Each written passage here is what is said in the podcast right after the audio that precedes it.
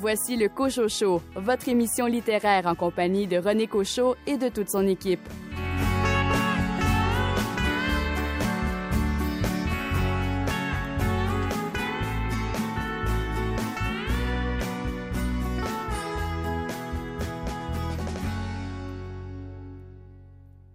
Vous l'entendez régulièrement à l'émission. Les chansons de Patrice Michaud y jouent régulièrement. Voilà que l'auteur-compositeur-interprète publie un tout premier livre jeunesse, La soupe aux allumettes. En collaboration avec l'illustrateur Guillaume Perrault, l'auteur nous raconte l'histoire de Lolo, un garçon bien ordinaire qui fait la connaissance d'un dragon qui, bien malgré lui, ne peut plus cracher de flammes. Ici René Cochot. Bienvenue à votre rendez-vous littéraire.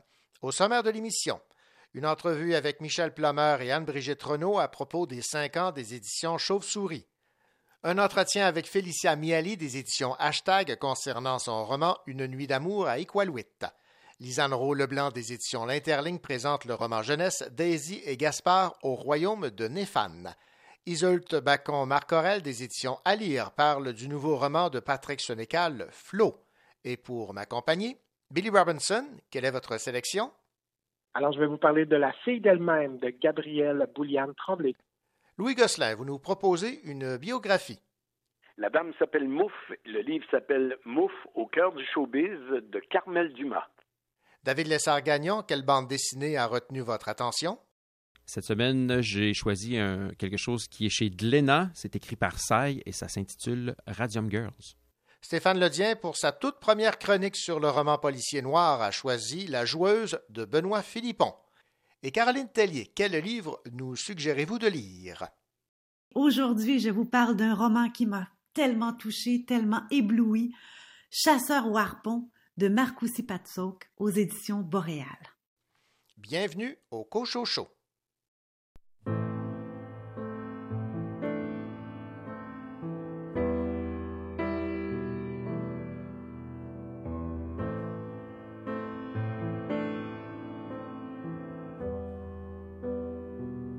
J'avais jamais vu de nuit aussi calme. Et je la regarde enchaîner les cigarettes. Et c'est là en silence on entend toujours les cigales. On se blesserait même avec zéro mot. Pourtant aucun mur sur cette terre ne pourrait étouffer le cri de nos phéromones. On risque pas de tenir longtemps. Tu m'as même comparé à Lucifer. Maintenant tu bois et tu veux bien de moi. Non mais j'hallucine. Je sais déjà ce que la distance entraîne. Soit c'est la guerre pendant dix ans sans trêve, soit je la quitte en lui disant Garde le sourire, plus rien n'est grave. Tant qu'il nous reste une seconde de souvenir dans le crâne, nos deux corps pourraient mourir. J'ai déjà fait le deuil, maintenant pas loin de moi, une larme cachée dans l'œil. Notre histoire n'aurait jamais pu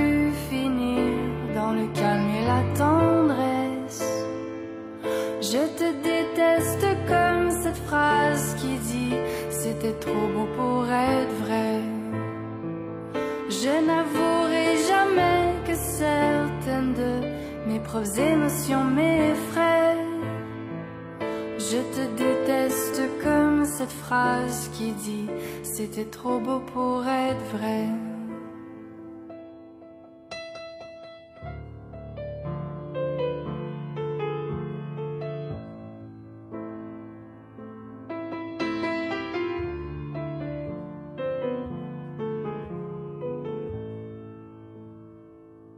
Bébé, serre-moi fort que j'oublie que c'est le chaos. Autour, c'est le chaos. Regarde-nous, le destin n'a pas. Les yeux n'ont pas honte. J'ai tout foiré cette année, c'est toujours en chantier. Est-ce qu'on peut revenir en janvier? Son regard me traverse le corps comme une longue aiguille. On dirait bien qu'on est nous deux dans la même voiture, on fonce vers la mort. On se déteste tellement qu'on refait l'amour. Parce que c'est comme la drogue, on aquaplané. Sur son dos, mon corps se fait de l'aquaplaning. Le problème, c'est que ça me rappelle pourquoi je l'aime. Je revois le début, les premières semaines. On pourrait repartir à zéro et prendre le premier avion comme dans un film de merde. Mais c'est du délire, garde le sourire.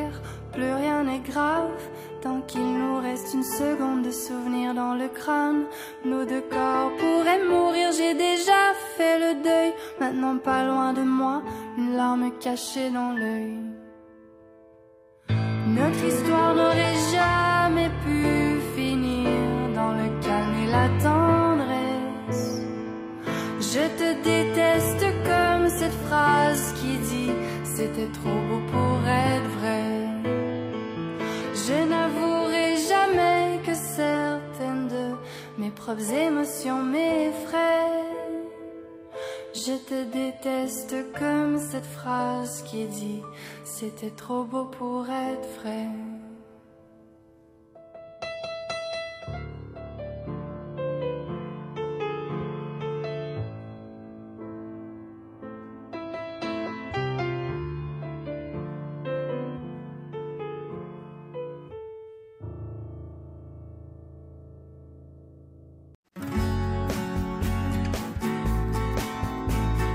D'œil sur les nouveautés littéraires.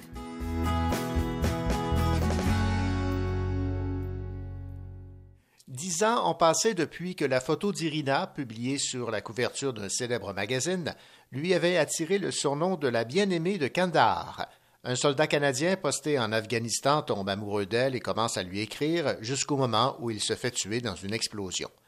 Afin de panser ses anciennes blessures, Irina déménage à Iqaluit, au Nunavut, où un poste d'enseignante est offert. Elle apprend cependant qu'au pays des aurores boréales, aucun secret ne reste enterré à jamais. Voici le résumé du livre signé par Félicia Miali des éditions Hashtag. Une nuit d'amour à Iqaluit. Écoutons l'auteur nous en parler. C'est un roman que j'ai écrit euh, il y a trois ans quand j'ai travaillé à Iqaluit, euh, la capitale de Nunavut, euh, comme enseignante de français. Et en fait, je portais avec moi une histoire que j'avais publiée il y a en 2011 avec Linda Lead Publishing, un livre que j'avais écrit en anglais inspiré par un, fait réel qui m'a qui m'a beaucoup troublé à l'époque.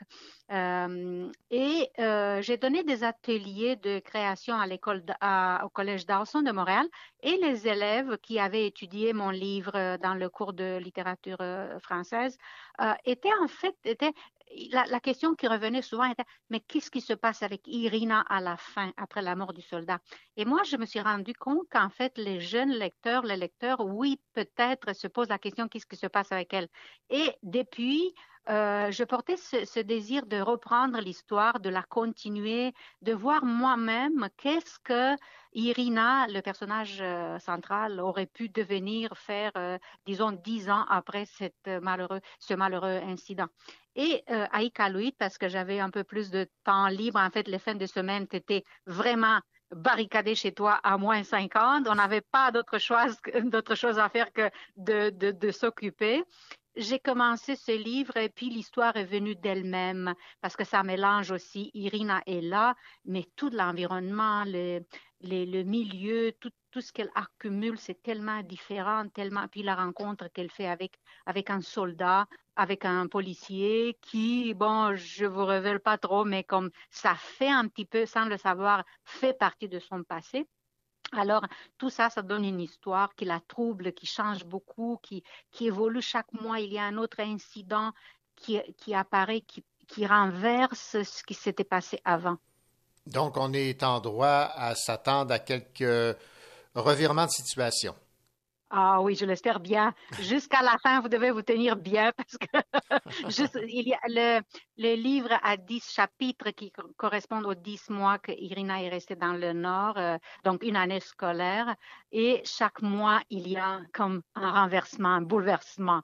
Mais j'espère que c'est du bon côté. C'est pas, -hmm. euh, ça, ça va pas troubler de manière négative, mais ça vous, ça vous tient vraiment en haleine. Et euh, évidemment, on, lorsqu'on lit un roman qui se passe dans un endroit qui nous est euh, inconnu, on aime sentir les, les, choses, les ressentir. Vous dites, elle apprend à vivre avec euh, les si longues nuits, les aurores boréales, les froids extrêmes et les oui. bourrasques parfois meurtrières. Oui, oui, parce que Irina, tout comme moi, en fait, Irina, dans Irina, je, ça, se retrouve beaucoup de beaucoup de choses de mon de ma vie à moi. Elle est, elle est férue d'histoire, d'apprendre, de, de, de, comprendre qu'est-ce qui se passe autour. Et le Grand Nord, en fait, c'est comme un troisième Canada qui ressemble à rien de ce qu'on connaît ici c'est un autre type de solitude parce qu'on parle des deux célèbres solitudes qui ne correspondent pas vraiment à la réalité sociale canadienne. Donc, le Nord, c'est une autre réalité. Il faut commencer à l'apprivoiser. Euh, au niveau de l'histoire aussi, comment, comment les gens ont commencé à cohabiter, les Inuits avec, avec les premiers explorateurs, avec les Blancs. Mais maintenant, il y a une domination blanche euh, mais même s'il y a une forte, euh, forte présence migrante, euh, des gens qui viennent de partout, toutes les races, toutes les couleurs, tous les métiers, qui font leur vie à, à. Donc ça, pour elles, c'est un choc parce que je pense que la plupart du monde en bas d'ici pensent que les Inuits vivent encore dans les igloos, qui mangent de la viande crue. Ou, c'est pas tout à fait vrai. Donc, c'est un monde à découvrir. Et Irina, est, vraiment, chaque jour pour elle, c'est la découverte. C'était l'auteur et éditrice Félicia Miali qui parlait de son roman Une nuit d'amour à Iqaluit chez Hashtag Édition qui vient d'arriver en librairie. Ici Billy Robinson et plus tard à l'émission, je vous parle du magnifique livre La fille d'elle-même de Gabrielle Bouliane Tremblay. Assis-toi, raconte-moi, mon ami. Y a longtemps qu'on s'est pas chanté nos vies. Prends un verre, verse-toi quelque chose. Et c'est là que tu me dis. J'ai tout lâché, ça sert à rien, c'est pas pour moi. C'est pas ma faute si tous les autres sont contre moi. Je vis l'enfer, il y a longtemps que je me sens comme ça. Et toi, dis-moi, comment ça va? Ça va, ça va, moi ça va. Ça va, ça va, moi ça va. Comment te parler de ma vie, te dire que tout m'a réussi. Mais quand je te vois, je t'en parle pas, je te dis ça va. Il est cru, le bonheur, le succès. Je te montrerai tout ce que j'ai, mais t'es pas prêt. Je vis l'amour et c'est encore presque parfait change de sujet. Ça va, ça va, moi ça va. Ça va, ça va,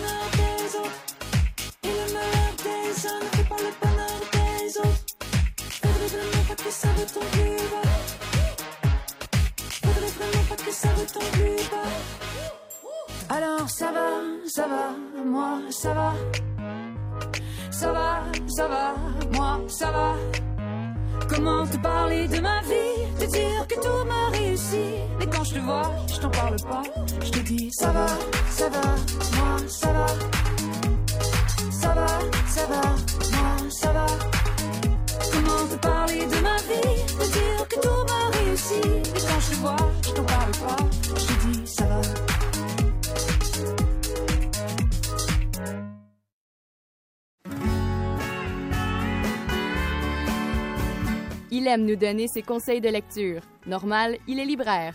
Billy Robinson.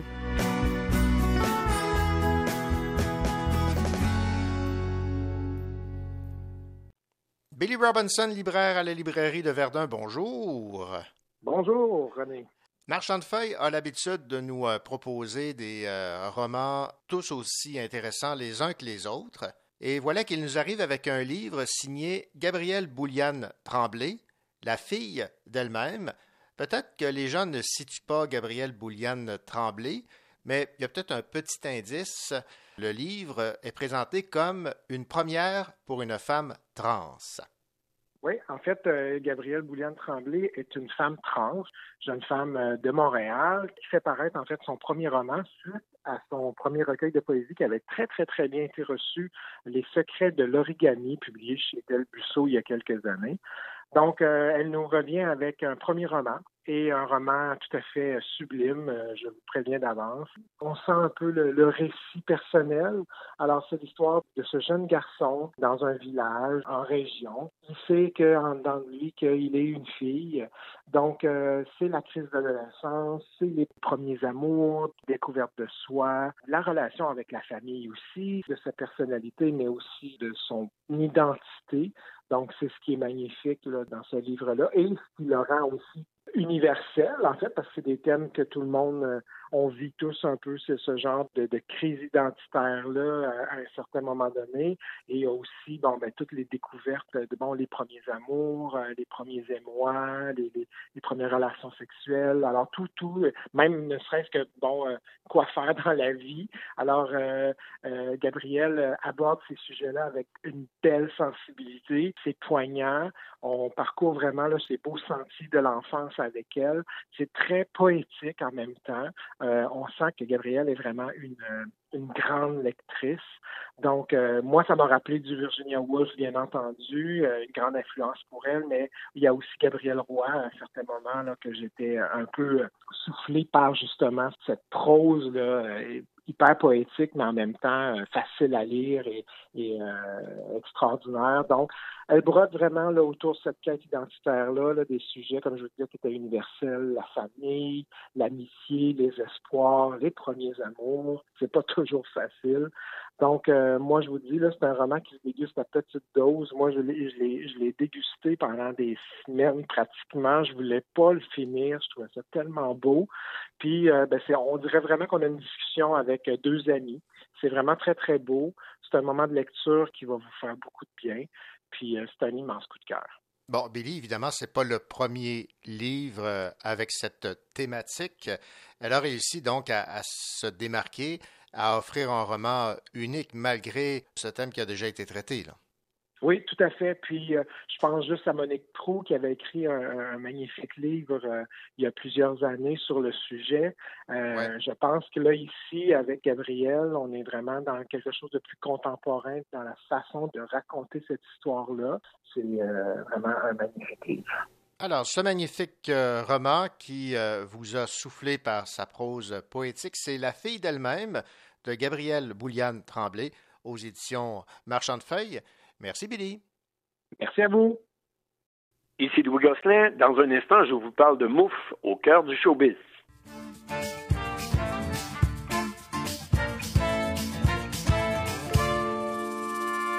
S'en va pêcher le gros poisson, mais faut se dépêcher, y a des millions d'hameçons. C'est la guerre, ça de l'air, tu peux faire bien de l'argent. Dans la mer, les salaires sont vraiment intéressants. C'est le vin quand tu y penses, des requins de la finance. Quand ça va bien, tu dépenses, mais quand t'as moins de créances, tu te mets à emprunter les mauvais vers du banquier.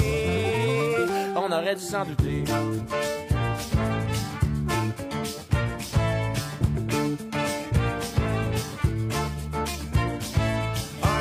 3, 4, prêt, pas prêt. Il faut que tu te battes pour un prêt. Puis si tu le rembourses pas, ben là, ça va mal. On pogne pas grand poisson dans le filet social. Fait que tu te mets à emprunter des billets vers du banquier. Ça, c'est une mauvaise idée. Parler d'argent, c'est pas toujours évident. Hein, hein, hein. Mais les riches s'empêtrent et la classe moyenne s'en fiche. On s'en crisse. Ici, les pauvres sont poursuivis par les pauvres l'humble animal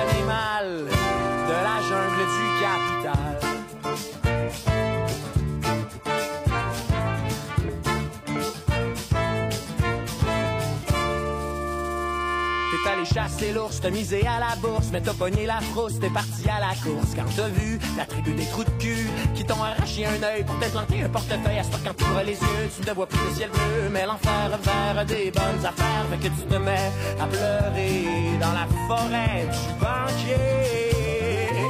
On aurait dû s'en douter.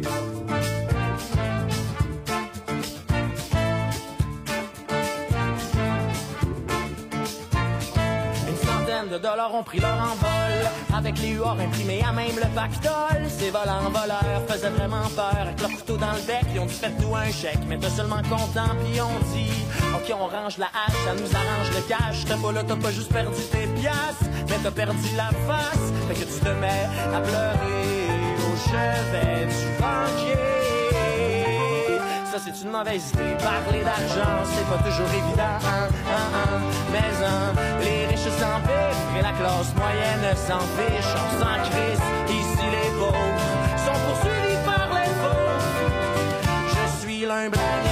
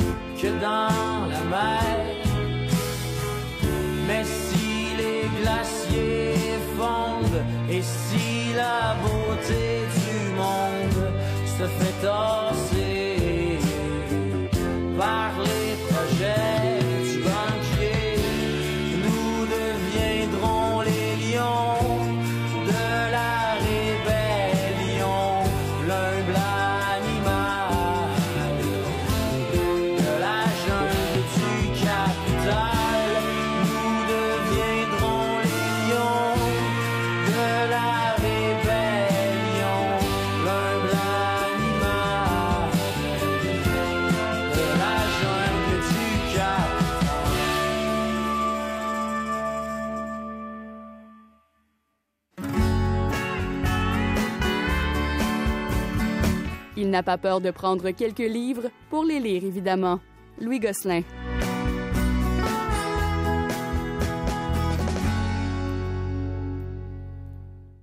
Louis Gosselin, cette semaine, vous vous êtes intéressé à la biographie d'une dame qui a joué un rôle important dans le show business dans les années 70. Je pense que tout le monde connaît le nom de Mouffe, mais que pas beaucoup de monde connaît qui est Mouffe, en fait.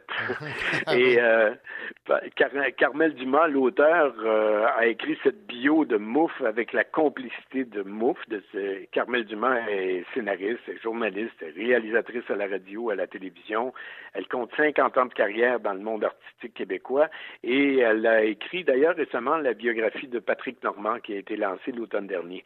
Alors, beaucoup, beaucoup, beaucoup de monde, pas nécessairement seulement des plus vieux, ont déjà entendu le nom de Mouffe. Chez les artistes, jeunes ou vieux, en tout cas, tout le monde connaît Mouffe. On la connaît metteur en scène, celle qui est derrière les grands spectacles, les galas. Qui est-elle vraiment? Ben, à part la mise en scène, je savais que Mouffe avait écrit des paroles d'ordinaire de Charles Bois. Euh, D'ailleurs, tout a commencé avec Charles Bois dans le cas de Mouffe. Elle a fait l'École nationale de théâtre, elle a joué au théâtre, au cinéma, elle a écrit des chansons, elle a travaillé avec les plus grands. Vous vous rappelez peut-être de l'Hostie Show, Ben oui. avec euh, Charles Bois, Yvon Deschamps, Forestier. Euh, C'était Mouffe qui était derrière ça et même qui en a fait partie au, très, au tout début. Euh, une petite anecdote, on voulait un show moderne, électrique pour faire le petit show et Paul Buissonneau, qui n'était pas d'accord du tout avec ce genre-là, avait quitté le groupe en disant, et vous me pardonnerez, fourrez-vous-le dans le cul, ce petit show. Et Charles Bois a répondu Ouais, on vient de trouver notre titre. c'est, la petite histoire de l'Hostie Show. Ah, Si vous avez aimé le show québécois, le showbiz québécois des années 60-70, où tout, tout, le, tout le monde de vedettes et autres côtoyait tout le monde, comment on préparait des spectacles si rapidement, ben vous allez adorer. Aujourd'hui, Mouffe euh, vit heureuse et sereine. Elle a 75 ans ou à peu près. Son nom véritable, c'est Claudine Monfette. Et c'est à découvrir avec euh, un peu beaucoup de nostalgie de toute cette belle époque euh, 60-70. Avec, euh, elle a passé 12 ans avec Charles Bois. Et euh, ces années-là ont été pour elle révélatrices. Elle a été une fidèle compagne de Charles Bois. Elle l'a accompagné dans tous ses projets. Bref, c'est l'histoire du Québec en même temps, vue par le showbiz, très intéressant. Alors, rappelez-nous le titre. C'est Mouffe au cœur du showbiz aux éditions La Presse. C'est par Carmel Dumas. Merci beaucoup, Louis. Merci, René.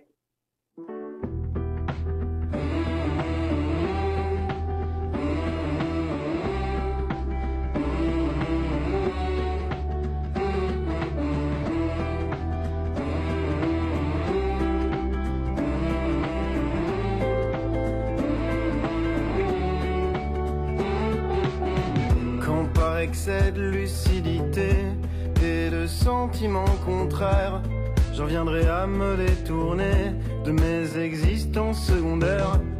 Quand par excès de fidélité au déracinement qui m'ont fait, je parviendrai à me décrocher de tout ce qui me défait. Quand je ne trouverai plus la force de dire oui pour dire non, de trafiquer mon écorce, de demander pardon. Quand j'irai changer de décor, affronter d'autres pluies, ce ne sera pas un silence de mort, ce sera que de la vie.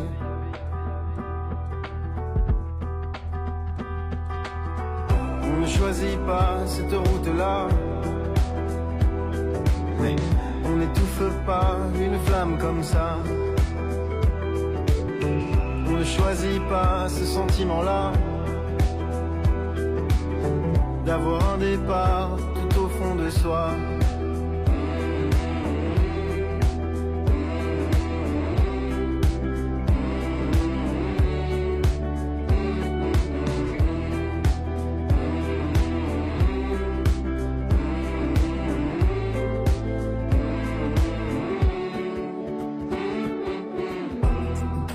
Père, parce qu'une mère, parce que chaque main effleurée retournera la poussière avant que rien n'ait commencé. Parce que pas fait pour les études, parce que pas fait pour les familles et pas fait pour les habitudes qui allègent l'esprit. Parce qu'il y a sûrement un endroit où rassembler tous mes cerveaux. Je suis celle-là et celui-là, on est des milliers Plus j'avance, moins je sais. Plus je trouve, moins j'ai trouvé. Mais plus j'oublie, plus je me souviens que perdre aussi nous appartient.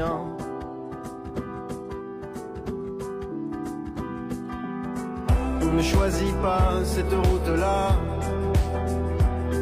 Mais on n'étouffe pas une flamme comme ça. On ne choisit pas ce sentiment-là. D'avoir un départ tout au fond de soi. D'être au cœur et à côté. En avance et dépassé. D'avoir un monde à rencontrer. Une confiance à retrouver.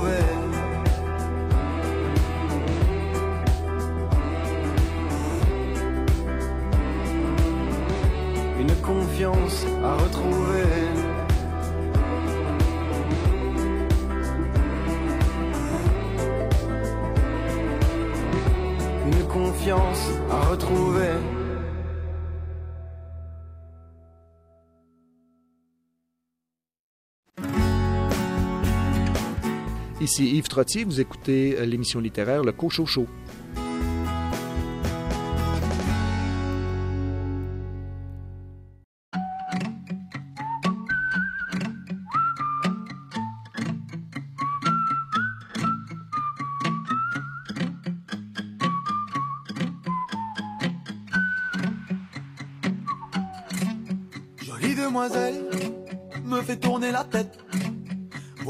Des qu'elle se fout de moi. Qu'elle ne me répond pas, je ne sais plus comment faire afin qu'elle me croie. Je ne veux pas lui faire de mal, je veux simplement qu'on parle.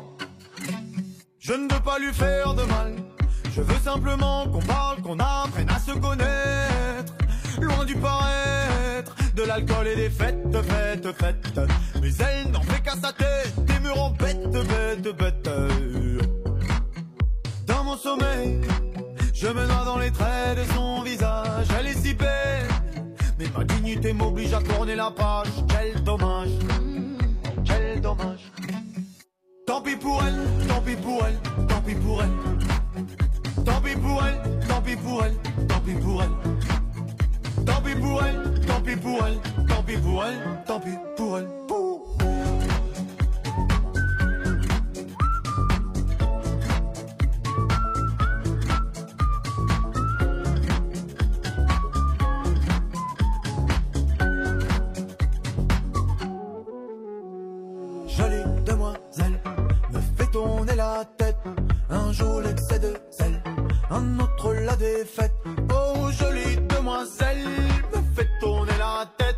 Un jour l'excès de zèle, un autre la défaite. Le premier jour, elle me bouffe des yeux, boit mes paroles comme si j'étais Dieu, me fait des sourires, bang, je suis touché, puis me fait courir, bang, je suis couché. Non mais oh, elle se méfie de moi, mais y a des limites, je ne suis pas Roméo, mais c'est pas pour autant qu'il faille prendre la fuite, fuite, fuite, fuite. Dans mon sommeil, je me noie dans les traits de son visage, elle est si belle, mais ma dignité m'oblige à tourner la page. Quel dommage, oh, quel dommage.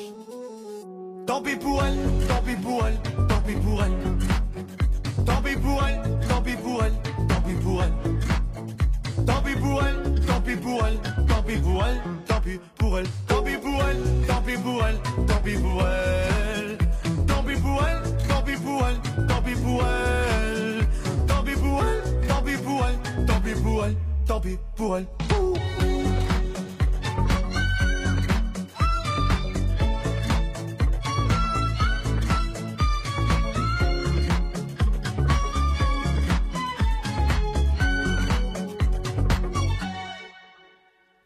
La maison d'édition Chauve-souris célèbre cette année ses euh, cinq ans et pour euh, parler de cet euh, anniversaire qui doit être très signifiant pour les deux fondatrices, Anne-Brigitte Renault et Michel Plumeur, on a décidé de les avoir les deux en entrevue. Bonjour.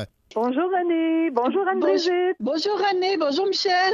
Alors, les salutations sont faites. Maintenant, la question, on se croirait à l'émission Tout le monde en parle, la question qui tue. Qui a eu l'idée? Oh là là, la question qui tue, en effet.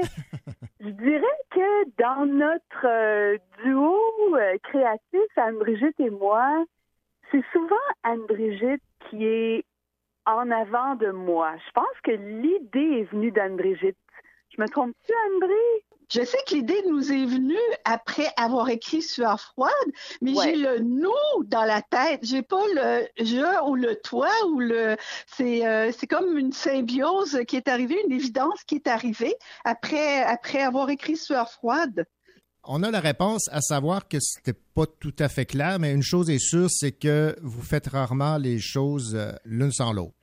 Exactement. C'est vraiment euh, euh, cette écriture des, des romans jeunesse à quatre mains.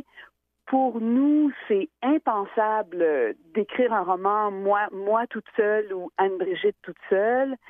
Euh, même chose pour la maison d'édition. On s'est souvent fait la réflexion, Anne-Brigitte et moi, que quand on écrit à quatre mains un roman, ben, ce roman, il n'est pas juste le fruit de elle plus moi, mais c'est exponentiel toute la richesse qui peut ressortir de notre collaboration. Donc oui, on est vraiment une équipe euh, par rapport à notre vie de créatrice pour la jeunesse. Bon, Anne-Brigitte, cette symbiose avec euh, Michel, elle remonte à quand? Euh, Michel est revenu de Chine il y a 11 ou 12 ans. Puis on a une amie commune, France Mongeau, qui est une poète. France connaissait Michel, elle me connaissait. Michel demande, oh, je m'en vais à Magog. Connais-tu quelqu'un qui pourrait être intéressant pour que je la rencontre euh, Et puis euh, France m'a nommé, euh, quel honneur. Et c'est comme ça qu'on s'est rencontrés, alors que Michel venait de gagner un prix à l'Association des auteurs de l'Estrie pour le jardin sablier. Oui, celui qui avait gagné le prix à Hébert. Donc, c'est comme ça. Et on allait à, cette époque-là, Joliette, il y avait euh, Jean-Pierre Girard qui organisait des activités et on était invités toutes les deux. Donc, on a fait la route de, de Sherbrooke jusqu'à Joliette après, après que Michel ait reçu son prix, mon auto faisait un bruit épouvantable. Et c'est comme ça que je pense au-delà de, au-delà du bruit, euh, le long de la route, la connaissance est faite et puis on s'est plus lâché depuis ce temps-là. Mais de là à écrire à quatre mains, euh, Michel, c'est, ça, c'est devenu euh, automatique. La, rédaction là, de Sueur froide, là, dans, quelles circonstances ça s'est présenté? Anne-Brigitte et moi, on est toutes les deux dans le bon sens terme des bourreaux de travail. Alors, euh, on avait vraiment, depuis longtemps, envie de collaborer ensemble à l'écriture. Et l'occasion s'est présentée pour que elle et moi puissions aller à Coujouac ensemble. Ma mère travaillait dans le Grand Nord à cette époque-là elle menaçait de prendre sa retraite et de revenir au sud. Alors, elle nous a invités, Anne-Brigitte et moi, à aller euh, passer du temps avec elle. Et c'est vraiment pendant ce voyage commun de grandes découvertes, René. On a vraiment, on connaissait pas le Grand Nord ni l'une ni l'autre. Donc, on est tombé en amour avec ce magnifique territoire. On a découvert euh, toute la richesse du peuple inuit et on a vraiment compris que ce peuple-là avait des gens, des choses à nous enseigner, nous, euh, les gens qui vivons au sud. Alors, on avait toutes les deux un grand désir partager notre émerveillement avec les générations plus jeunes, les générations futures, ces jeunes qui vont pouvoir euh, entre peuples puis entre jeunes Québécois de différentes origines se donner la main pour faire du travail concret pour l'écologie puis la sauvegarde du peuple inuit. Donc, on voulait vraiment vivement écrire ensemble et écrire pour la jeunesse. Alors, vous avez non seulement écrit ce livre ensemble, cette expérience vécue dans le Grand Nord, mais vous avez décidé de pousser plus loin euh, cette euh, activité euh, commune en vous lançant dans l'édition, en publiant évidemment ce, tout premier roman, mais un roman jeunesse. Donc, dans votre tête, euh, il y avait lieu de faire découvrir d'autres plumes par l'entremise d'une maison d'édition, c'est ça, Brigitte? C'est exactement ça. C'est que, bon, on avait eu l'idée de, avec Sueur Froide, parce qu'on aimait bien avoir, euh, pas qu'on ait des filles contrôlantes, au contraire, mais on aimait bien avoir tout le, dernier mot pour euh, la couverture, le choix du papier, tout ça.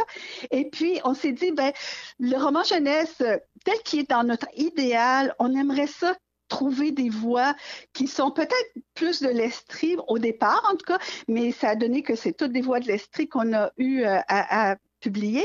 Et euh, c'est de cette façon-là, vraiment, là, qu'on s'est dit, ah oui, ce serait le fun d'avoir une littérature qui est un peu différente de ce qui est offert aux, jeunes aujourd'hui. On ne dit pas qu'on est euh, complètement euh, des étoiles, des étoiles dans le ciel, là, mais c'est vraiment, c'était un désir aussi de faire découvrir des voix et des voix qui portaient aussi ce que nous, nous avions senti par rapport aux Inuits. Donc, mmh. dans les romans jeunesse qu'on a qu'on a publié, il y a euh, un, garçon dont la mère vient d'Europe de l'Est. On a un jeune homme qui est en amour avec une chinoise qui, est, habite ici au Québec. On a aussi la euh, la traversée du Canada complètement, les dix provinces. Donc, on essaie de faire voir la pluralité de, de ce qu'on est aussi comme peuple. Mm-hmm. Bon, Michel, euh, évidemment, euh, lorsqu'on se lance dans le domaine de, l'édition, en créant les éditions Chauve-souris, j'imagine qu'on se donne des, objectifs, des buts. Euh, quels étaient-ils au départ et ont-ils été respectés? Oui, on a eu cette immense chance, René, de pouvoir vraiment travailler très collé à nos valeurs et à nos idéaux. Donc, comme, comme l'expliquait Anne-Brigitte, on voulait offrir une littérature qui était bien ancré dans le territoire québécois, mais qui avait une grande ouverture sur, sur l'autre, sur d'autres façons de faire. Et on a euh, été capable, je pense, d'articuler la mission des éditions Chauve-souris de sorte qu'on a reçu des manuscrits qui étaient de très grande qualité, et où on a été capable de faire un travail euh, vraiment de collaboration qui a été très enrichissante à la fois pour nous, jeunes éditrices, et pour les auteurs, je pense. Et au fil des années, de publier une fois par année un roman jeunesse qui a été bien reçu par la critique, euh, qui, qui, sont euh, aimés des, des enseignantes, des jeunes, bien sûr, nos lecteurs, nos lectrices, mais des parents et des grands-parents aussi. Et on a fait le choix de rester dans un gabarit euh, d'entreprise euh, assez petite, assez modeste, de sorte de pouvoir toujours avoir un produit de qualité avec des pages couvertures qu'on fait illustrer spécialement pour nous. Donc, l'objet livre, sa beauté aussi est très important pour nous. Alors, en restant petit, en ne choisissant de ne pas être subventionné, bien, ben, grâce au soutien des lecteurs, des lectrices, des libraires aussi des professeurs, on fait notre chemin tout en gardant beaucoup, beaucoup de liberté artistique. Et ça, c'est important pour nous. Ben oui, absolument. Maintenant, euh, on, poursuit au Cochocho notre entretien avec Anne-Brigitte Renault et Michel Plameur à, propos des euh, cinq ans des éditions euh, Chauve-souris. Anne-Brigitte, il y a eu de bonnes nouvelles concernant certaines de vos publications qui vont se retrouver dans le cursus scolaire. Oui, alors on a déjà Michel et moi, on fait des conférences euh, aux étudiants, aux étudiantes du BEPP de l'Université de Sherbrooke, ce qui est déjà une grande ouverture pour ces jeunes enseignants, faire connaître ce qu'on écrit à ces jeunes enseignants qui peuvent euh, transporter notre bonne nouvelle. Mais euh, par rapport à, la vente de livres, je dois dire qu'il y, a des moments où on est assez étonné. Par exemple, je donne un exemple qui est arrivé il y a à peu près un an et demi. On reçoit un appel de l'île de Vancouver, de Victoria, qui commande 100 exemplaires de sueur froide. Hmm. On n'a aucune idée où, comment c'est arrivé là-bas.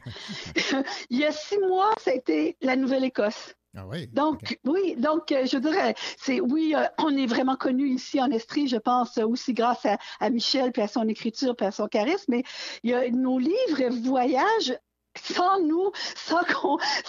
C'est comme si on a vraiment, là, je parlais d'étoiles tout à l'heure, mais là, c'est vraiment une bonne étoile qui, euh, qui, qui, plane au-dessus de nous, puis qui veille à ce que la parole des, des, gens qu'on publie, elle est, elle est entendue ailleurs. Michel, parlez-moi de Allo, parce que là aussi, il y a eu des bonnes nouvelles. Ça, c'est l'autre livre que vous avez euh, coécrit avec Anne-Brigitte. Oui, ça aussi, c'est euh, vraiment un, énorme plaisir puis un grand privilège que Allo aussi a été mis euh, cette session-ci au programme du bac en enseignement préscolaire et primaire de l'Université de Sherbrooke. Et Anne-Brigitte et moi, ben, on se réjouit beaucoup parce que c'est un roman qui se déroule à Magog. Donc, c'est un, un roman qui a comme toile de fond le triathlon de Magog. L'héroïne est une jeune fille, c'est l'été de ses 13 ans et elle est en train de vivre des choses donc, c'est un roman où on va voir cette jeune femme, cette jeune fille se surpasser et se transformer. Et à travers ça, eh bien, on apprend beaucoup de choses sur les athlètes de haut niveau qui vivent avec un handicap physique. Et aussi, il y a une intrigue dans ce roman-là. C'est une petite enquête policière qui tourne alentour du trafic d'artefacts dans ce roman-ci entre une filière entre le Mexique et le Québec.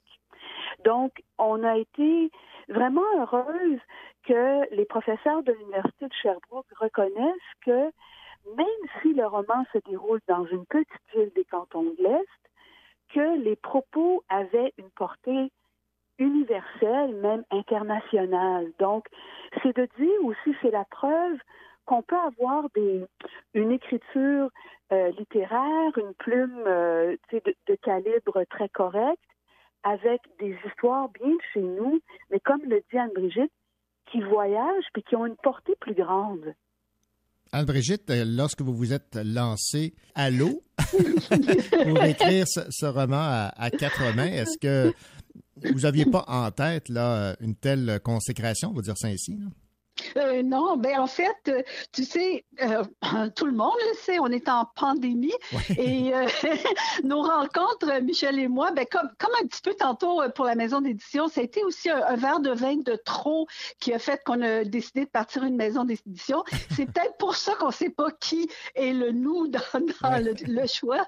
Mais pour revenir à l'eau, c'est ça, c'est qu'on est là sur Zoom comme plusieurs de, de, de, nos compatriotes et on, on on prend notre verre de vin, puis on, jase, et puis le lendemain, même chose. Et puis à un moment donné, euh, il y a quelque chose qui dit, ben, écoute, on peut il y a quelque chose entre nous qui dit, ben, on a besoin de création, on a besoin de faire autre chose, et on a, tellement envie de faire encore quelque chose ensemble, malgré le fait qu'on soit cloîtré chez nous. Donc, c'est comme ça qu'est né vraiment là, de, cette urgence d'être ensemble, de créer ensemble euh, le roman Allo. Et puis, comme on est en pandémie, on peut pas aller à Coudjouac, on peut pas aller euh, à Percé, ben, nos yeux se sont ouverts sur la région, sur Magog. Voilà. Ben, c'est quand même un, beau coup d'œil. oui. Anne-Brigitte Renault, Michel Plameur, merci beaucoup pour euh, cette entrevue à propos donc des euh, cinq ans des éditions euh, Chauve-souris et on pourrait dire euh, longue vie aux éditions. Ouais, merci beaucoup, René. C'est vraiment gentil. On va, on va Ouais, tenir le merci- coup. Merci, René. Merci infiniment. Merci, au revoir. Au revoir. Ici David Lessard-Gagnon, libraire à la librairie Appalache. Cette semaine, je vous parle de Radium Girls.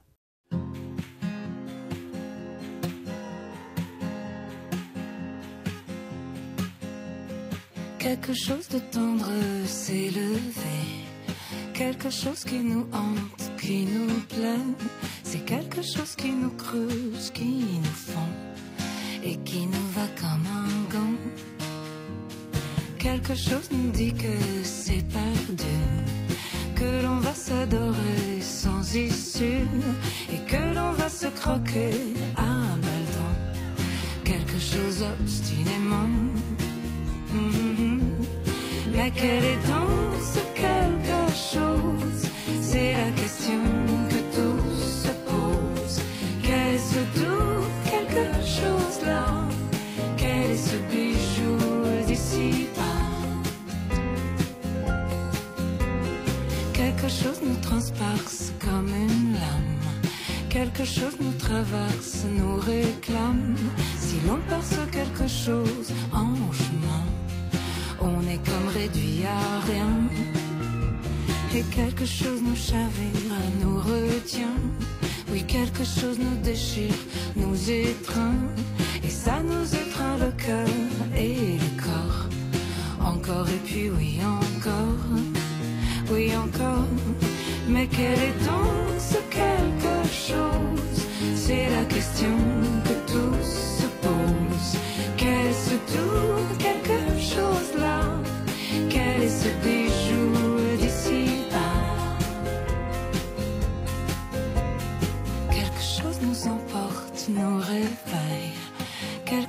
comme une sorte de merveille.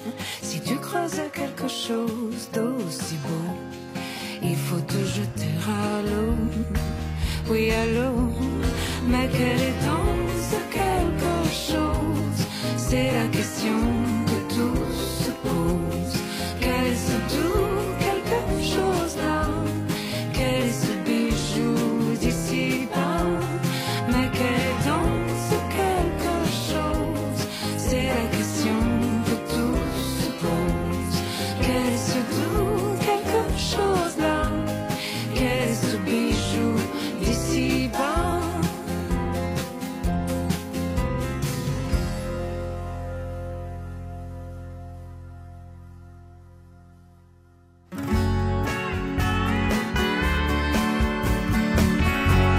Pas besoin de lui faire un dessin pour qu'il vous parle de BD. David Lessard-Gagnon.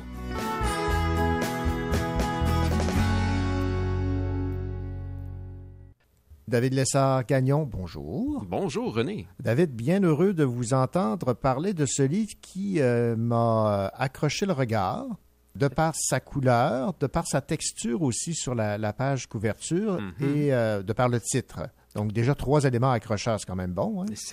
C'est un bon départ pour cette bande dessinée.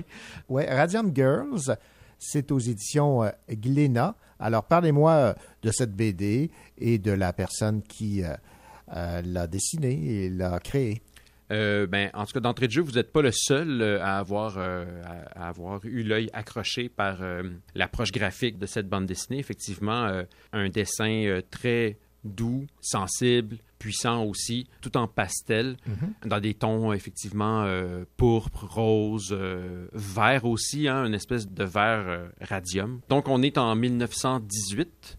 Quelques années auparavant, Marie Curie a découvert la radioactivité, hein, c'est un fait historique, et nommé ce produit, donc le radium, cet élément. Donc, il y eut au départ un enthousiasme fou pour cette euh, matière, le radium, et ses potentialités euh, esthétiques. Bon, le radium, c'est radioactif, ça émet, et la radioactivité euh, provoque de la lumière, dans ce cas-ci.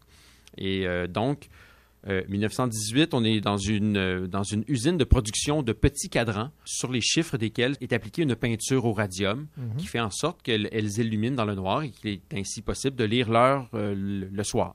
Mais ces, ces trucs-là étaient faits à la main. Par, euh, puis bon, dans cette usine euh, euh, où, ça se déroule, nous sommes, c'est une usine au féminin, hein, donc c'est la production un peu comme ça arrive ça. Il y a donc les femmes sont oui à l'usine, mais dans un métier très précis là, qui, qui demande de la délicatesse, hein, bon, une espèce de, de préjugés qui étaient concrets y appliquer. Et donc, on suit euh, six femmes. euh, On, entre là avec euh, l'arrivée d'une nouvelle à cette usine qui s'appelle Edna.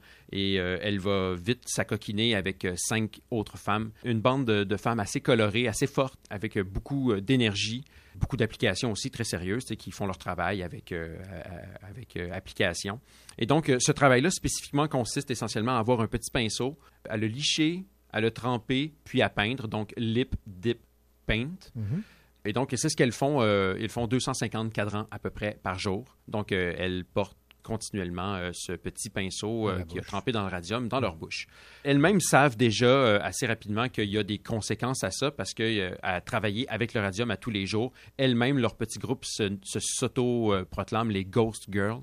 Edna va pas tarder à comprendre pourquoi ce surnom de fantôme, Mhm. parce que euh, dans le noir, elles, ce sont des femmes qui illuminent. hein. elles, ont euh, de- elles ont du radium dans leurs mains, Ah, dans, euh, incrusté dans le port de leur peau, puis euh, le soir, elles glow in the dark. Mhm. Elles illuminent dans le noir, littéralement.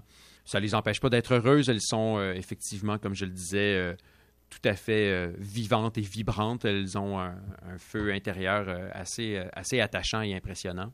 S'instaurera tranquillement certains doutes par rapport à, la sécurité de ce qu'elles font. Il y a un docteur euh, dans l'équipe de santé, de sécurité de l'usine qui va dire Mais pourquoi vous portez ça à votre bouche? Faites pas ça, c'est dangereux. Puis l'administration va rabrouer euh, ce docteur-là. Donc, euh, elles ont certains doutes, mais la vie exige ce qu'elle exige de nous, hein, c'est-à-dire le travail et tout ça. Donc, elles persistent, elles continuent à, faire ce qu'elles ont à faire. Et euh, avec les années, tranquillement, va s'instaurer la maladie. Elles vont donc euh, progressivement, euh, beaucoup, on va voir certaines d'entre elles, certaines d'entre elles mourir par intoxication à la radioactivité du radium qui s'installe dans leurs os. Ça se passe beaucoup justement au niveau des dents. Elles perdent leurs dents. Il y a un décompte. Le docteur leur dit vous avez grosso modo un an à vivre encore. On ne peut absolument rien faire. La joie de vivre et le feu intérieur justement de ces femmes-là va être rudement mis à l'épreuve. Le nom Ra- Radium Girls de la BD vient du nom qu'on a donné en fait à ces groupes de femmes parce que là on est vraiment dans un fait historique, hein, tout ça, cette Mhm. logique-là. Les Mhm. femmes qui sont dépeintes dans cette bande dessinée-là sont pas des personnages avérés. Là. Edna a pas existé, mais en fait, elle a existé. Je sais pas si vous voyez ce que je veux dire. oui, Donc, bien, oui. on a inventé des personnages pour représenter un groupe de personnes dont on ne sait rien parce que c'est pas tout à fait documenté. OK. Euh, C'était pas des personnes importantes qui mouraient face au pouvoir. Là. Il y avait donc euh, c'est pas des cas répertoriés en tant que tels ou euh, si euh, nommément que ça, mais en tant que groupe, elles ont historiquement donc été nommées les Radium Girls. Et leur cas a quand même servi euh, à l'élaboration de premières lois ou en tout cas de, de bonnes avancées en ce qui concerne le droit du travail aux États-Unis, car il y a eu procès euh, sur justement le- l'angle que les patrons savaient qu'en fait c'était dangereux, donc ils ont euh, ils ont littéralement utilisé de la, des ressources euh, humaines là, pour euh, la production sans aucun égard euh, à leur santé et à leur bien-être. Ça a été une saga judiciaire qui ne nous est pas tout à fait racontée là-dedans. C'est survolé. D'ailleurs, l'aspect scientifique de la chose, sais, radium, Mhm. radioactivité, tout ça n'est pas abordé non plus tant que ça dans la bande dessinée. Ouais. Euh, Sai, euh, l'autrice, a vraiment choisi de nous raconter l'histoire des humains derrière ça, des humaines derrière ça. Tu as parlé d'entrée de jeu de la texture Ouais. qu'on sent sur, euh, sur la bande dessinée. Effectivement, la BD est phosphorescente. Donc, euh, dans le noir, à l'endos, sur la quatrième couverture, ce sont les chiffres. Donc, il y a les cadrans, fait qu'on voit les chiffres des cadrans s'illuminer. Hmm. Puis sur la couverture, ce sont euh, les six protagonistes qui sont en couverture. Et euh, j'en parle pourquoi? Parce que c'est pas, euh, ça peut sembler un gamique ou euh, une simple facétie artificielle d'avoir une BD qui est phosphorescente. C'est ce que je pensais euh, d'abord, mais euh, après euh, quelques secondes à regarder cette image-là, j'ai compris qu'il y avait un effet, euh, un effet esthétique euh, et narratif puissant. Parce que ce qu'on voit, en fait, quand elles sont en phosphorescence, ces femmes-là, c'est leurs fantômes qu'on voit littéralement. Oh. C'est saisissant. J'ai trouvé ça, j'ai été, moi, ému de voir cet effet-là, qui est vraiment fort parce que le contraste avec la couverture qu'on voit en lumière, où ces femmes-là sont resplendissantes. Puis dans le noir, de les voir devenir automatiquement comme ça des fantômes, j'ai trouvé un effet euh, euh, esthétique et narratif vraiment bien, bien, bien euh, pensé, beaucoup plus grand que le simple artifice que ça peut sembler. Je pense que ça vaut la peine de le souligner. En fin de livre, il y a une entrevue très intéressante avec Sai sur sa démarche, sur ce qui l'a amené, comment elle a découvert cette histoire-là, ce qui l'a amené à, à, la traiter, ce qui l'a amené à la traiter de cette façon-là justement en écartant par exemple des aspects trop scientifiques, en passant rapidement sur le procès. Bon, euh, donc sur ses choix esthétiques, sur ses choix narratifs, très éclairant, super agréable à lire aussi, un beau coup de cœur. Bien, tout à fait. Alors, vous m'avez donné le goût euh, de me procurer cette bande dessinée, Radium Girls, chez euh, Glénat. Merci beaucoup, David Lessard-Gagnon, libraire à la librairie Appalaches au centre-ville de Sherbrooke. Merci beaucoup, René.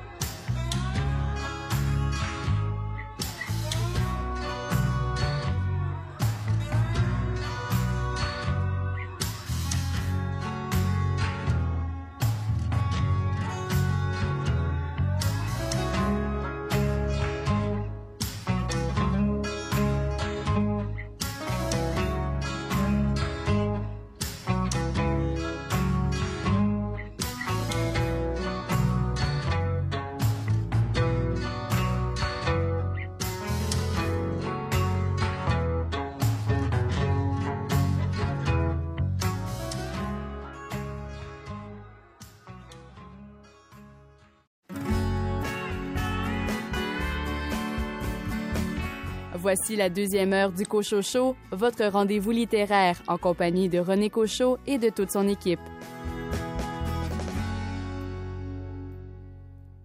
Au sommaire de cette deuxième partie d'émission, Isolte Bacon-Marcorel des éditions À lire présente le nouveau roman de Patrick Sénécal, Flot. Lisanne Rowe Leblanc des éditions L'Interligne nous parle du roman jeunesse Daisy et Gaspard au royaume de Néphane. Quant à Stéphane Ledien, pour sa toute première chronique sur le roman policier noir, il a choisi La joueuse de Benoît Philippon. Et Caroline Tellier, vous nous suggérez quelle lecture? Aujourd'hui, je vous parle d'un roman qui m'a tellement touché, tellement ébloui Chasseur au harpon de Marcoussi Patsouk aux éditions Boréal. Bonne deuxième heure.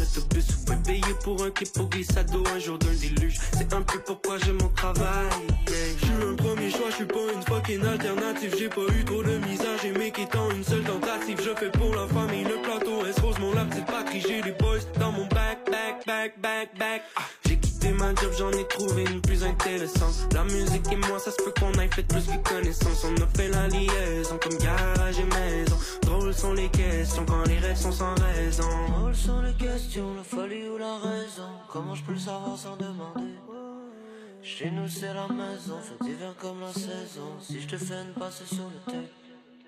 Drôle de rêve, mon cœur est endormi. Même la plus belle fleur peut pousser dans les orties. Drôle de rêve, j'essaie de m'en sortir. C'est normal d'avoir peur, on n'est pas fait comme des ordis.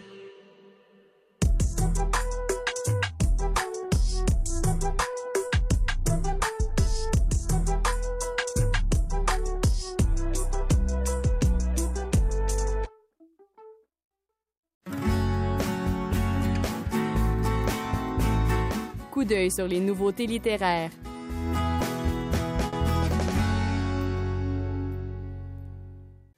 Patrick Sénécal est de retour avec le roman Flo. Question d'en savoir plus, écoutons Isolte Bacon-Marcorel des éditions à lire. On est bien content ce printemps d'avoir un nouveau roman de Patrick Sénécal.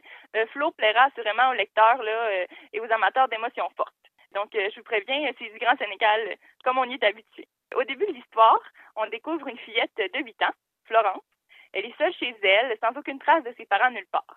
Donc, au début, elle refuse de dire pourquoi, mais nous apprendrons euh, la vérité à travers son journal personnel. Donc, Florence est une jeune fille qui a l'air comme les autres. Elle prend des cours de piano. Elle a trois amis avec qui elle joue beaucoup, et il y a même le petit Félix qui lui fait de l'œil timidement. Mais à travers son journal, nous allons apprendre euh, qu'elle n'est pas tout à fait comme les autres. Donc, Patrick a relevé un défi d'écriture intéressant, alors que presque l'entièreté de l'histoire est composée du journal personnel d'une fillette. Elle a donc dû transformer complètement sa manière de raconter pour être fidèle au vocabulaire, aux tournures de phrases et à la façon dont la Florence voit et comprend le monde qui l'entoure, sans évidemment perdre l'attention des adultes à qui le récit est destiné. C'était Isolte Bacon-Marcorel des éditions à lire qui parlait du nouveau roman de Patrick Sénécal, Flo, nouvellement arrivé en librairie.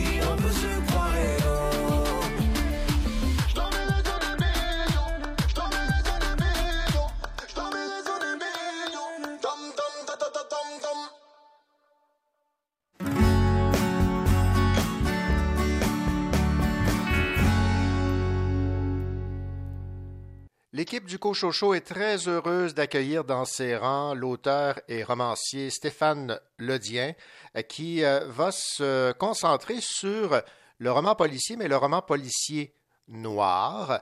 Stéphane Ledien, bonjour et bienvenue au Cochocho. Bonjour René, merci beaucoup de, votre accueil. Je suis très heureux de, faire partie de l'équipe de, chroniqueurs du Cochocho et je vous remercie euh, de m'avoir donné euh, l'opportunité, de m'avoir offert l'opportunité de, venir euh, régulièrement à partir d'aujourd'hui vous parler de romans noirs. Le roman noir, on aura l'occasion de, d'en reparler tout au long des chroniques plutôt que de partir sur une grosse définition. Je, je, je, dirais à quoi ça ressemble à travers un petit peu les, les livres dont je vais parler. C'est quelque chose que je prends plaisir à, à analyser en tant qu'essayiste, en tant que chroniqueur, mais aussi à pratiquer en tant, comme vous l'avez dit, en, en tant qu'écrivain de fiction, puisque j'ai publié euh, quatre ouvrages de fiction dont deux romans peuvent être considérés comme des romans noirs, donc un roman policier, mais un peu un peu plus sombre euh, et un peu plus, un peu plus inclassable aussi, on va dire. Et vous avez poussé votre euh, passion pour euh, le roman noir, la littérature noire, dans votre domaine d'études universitaires? Oui, j'ai déposé il y a peu une thèse de doctorat en études littéraires, thèse de doctorat qui est un travail de recherche-création avec un, un, volet création qui est un, un roman, donc un roman noir, et un, un, volet réflexion qui est euh, l'essai de la thèse et qui, lui, est consacré au roman noir français du XXIe siècle, où en gros je parle des radicalités du genre, quels sont les auteurs, quels sont les, les courants? Oui, d'accord, c'est, on va dire, c'est du noir, mais qu'est-ce que ça cache euh, derrière ça? Quels sont les discours et qu'est-ce qui a changé par rapport aux, aux générations de, de romans et d'auteurs euh, qui ont précédé? Alors, les gens maintenant sont euh, situés sur euh, votre champ d'intérêt euh, littéraire. Vous en avez d'autres, mais disons que c'est le, principal. Et pour casser la glace, vous avez choisi de nous parler d'un auteur, Benoît Philippon, et de son roman Joueuse. Alors, on vous écoute nous parler de cet auteur dont notre collègue Richard Mignot a récemment parlé. J'allais moi justement vous poser la, la question, euh, René, est-ce que vous est-ce que vous êtes bluffeur, est-ce que vous êtes euh, joueur euh, vous-même? Non, pas, pas, pas vraiment. justement, moi non plus. Je, je, je me souviens avoir avoir joué au poker. J'ai oublié les règles depuis. Sans doute que j'étais pas un, un, grand joueur et donc je ne suis pas un, un grand bluffeur. J'aime bluffer ou en tout cas essayer de bluffer mes lecteurs dans, dans la narration et j'aime que ouais. les auteurs me bluffent aussi. Mmh. Mais pour les sensations fortes euh, autour d'une table ou dans un fauteuil, je préfère en effet dire un roman noir. Et quoi de mieux dans ce cas-là qu'un roman noir sur le jeu, la frime, l'arnaque? Mmh. En parlant du milieu du poker, je me suis fait dire, après quelques recherches, que 90% des, des joueurs sont de sexe masculin. Donc, euh, un peu comme dans de nombreux milieux sportifs, malheureusement. Pourtant, le poker, ce n'est pourtant pas que de la testostérone, c'est aussi de la stratégie, mmh. de l'évaluation des probabilités, la subtilité psychologique, euh, exactement en fait comme dans le roman noir, à mon avis. Et en partant de ces faits, on peut se dire qu'un roman ou une fiction qui mettrait en scène une femme dans l'univers impitoyable du poker, c'est forcément intéressant. Ça permet d'illustrer aussi, à mon avis, les, rapports euh, hommes-femmes, les rapports euh, de pouvoir et aussi les comportements malheureusement prédateurs que les femmes ont, à subir dans la vie de tous les jours. On se souvient un sujet euh, du film Molly's Game, hein, qui était inspiré de l'histoire de Molly Bloom, qui organisait des parties de poker entre gens de la haute société hollywoodienne, mais aussi avec des gens du crime organisé. Mais si on se recentre un peu plus dans, dans la francophonie et si on va voir du, du côté de la France, euh, avec une histoire moins ancrée dans le faste, mais tout aussi euh, ludique et cette fois-ci vraiment assis à la table du jeu, c'est Joueuse de Benoît Philippon. Alors, dans Joueuse, on s'installe à la table des joueurs mais pas à des grandes tables, pas à des casinos euh, friqués, mais plutôt dans les arrière-salles sombres et clandestines, dans les bars louches de la France profonde et aux tables de jeu finalement peu fréquentables de la capitale ou des bas-fonds parisiens. Tables autour desquelles se retrouvent aussi euh, des mafieux, évidemment, le crime organisé et quelques voyous de banlieue. Je vous passe sur les détails, mais vous avez compris qu'on a affaire à un monde interlope et, et de gens euh, pas forcément euh, bien disposés euh, face à une partie de poker, de gens qui surtout n'aiment pas perdre.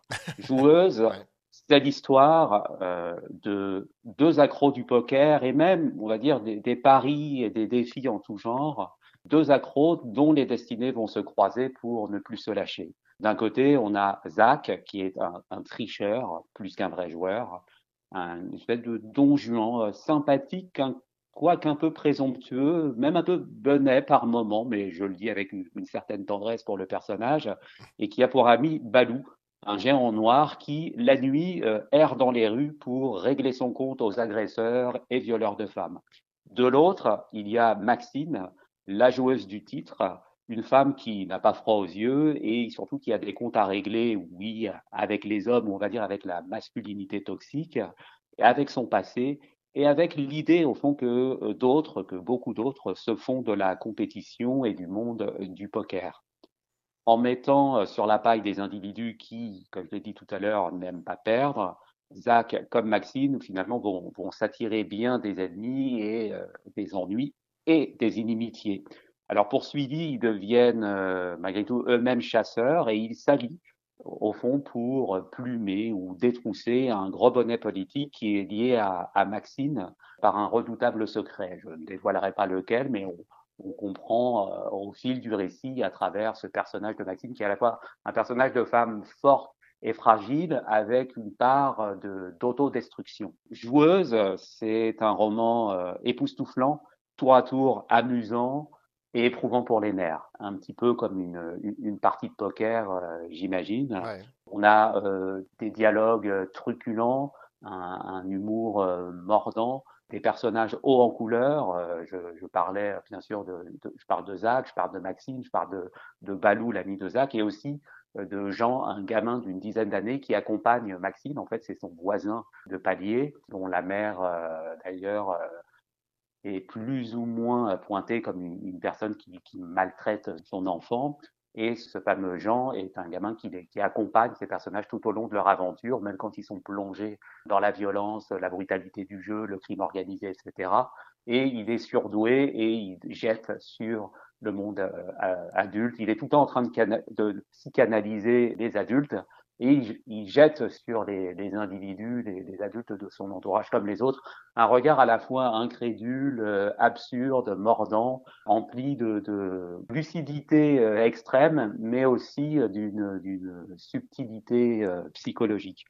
Alors tout ce beau monde se retrouve à, à déambuler sur les routes de, de, France. Il passe de village en village et donc Joueuse nous éloigne assez rapidement finalement des tables de jeux clandestines de, de la capitale française pour aller euh, dans, pour battre la campagne et puis euh, se retrouver dans, comme il est dit, dans des barlouches, etc. Tout le roman euh, nous est qu'une caisse au fond où Zach comme Maxine sont à la fois, bien sûr, à la recherche d'eux-mêmes, à la recherche d'une justice, d'une équité. Oui, l'un est un tricheur, l'autre est une joueuse qui a des comptes à régler, mais il y a aussi une histoire d'amour qui se profile derrière ça, où les rapports euh, de virilité et de courage vont parfois se retrouver euh, inversés avec euh, un certain humour, une certaine tendresse. Joueuse, c'est, comme je l'ai dit tout à l'heure, à couper le souffle par moment, c'est brutal et un peu plus difficile à d'autres, mais ce qui domine, c'est la dimension ludique. On se complaît dans, dans, des descriptions qui peuvent nous faire définitivement peur quant à l'idée des bas-fonds, quant à la masculinité toxique aussi, et en même temps, on jubile par rapport aux, prises de position euh, de Maxime et à ses coups de force, une femme qui ne se laisse pas marcher sur les pieds et qui en remontre à ses adversaires quand cela croit que tout est gagné d'avance. J'ai lu quelque part que pour gagner au poker, vous devez avoir une part d'imprévisible dans votre jeu. Eh bien, joueuse de Benoît Philippon, c'est tout à fait ça, puisqu'effectivement, je vous mets au défi de deviner la fin du roman et surtout euh, de savoir dans quelle direction ces personnages à la fois empreints de duplicité et en même temps euh, très attendrissants et attachants vont nous amener. Alors, euh, je vous souhaite une, bonne lecture et puis, euh, pour moi, Benoît Philippon remporte la mise haut la main avec ce roman euh, qui nous amène dans les arcanes du jeu et en même temps, on n'a pas besoin de connaître les règles du poker pour prendre un énorme plaisir à la lecture de ce roman noir. Eh bien, euh, le moins que l'on puisse dire, Stéphane Ledien, c'est que vous avez bien euh, mené votre jeu en nous présentant euh, ce roman Joueuse de Benoît Philippon. Stéphane Ledien, en terminant, peut-être nous dire quelle maison d'édition a publié Joueuse? Oui, c'est publié aux éditions Les Arènes dans la collection Equinox, collection de, romans noirs de, cette maison d'édition parisienne. Et on le trouve très facilement euh, en librairie au Québec. Il suffit de, le demander à votre libraire. Stéphane Lodien, merci. Merci. Le fun à loin, Oui, bonjour madame. Ma femme vient d'accoucher. On est dans mon auto. On est sur... Où êtes-vous, monsieur? On est Stuart, avenue Stuart. Oh my God. God, God, God OK, le bébé vient d'accoucher, le bébé est né? Oui, il est né. Quel âge a-t-il, monsieur? Euh, il vient de naître, là. Ma, femme a accouché dans l'auto. Elle vient d'accoucher, là, ça fait deux minutes. Excusez-moi, monsieur. Excusez-moi, c'est euh, l'émotion. L'émotion, l'émotion, l'émotion.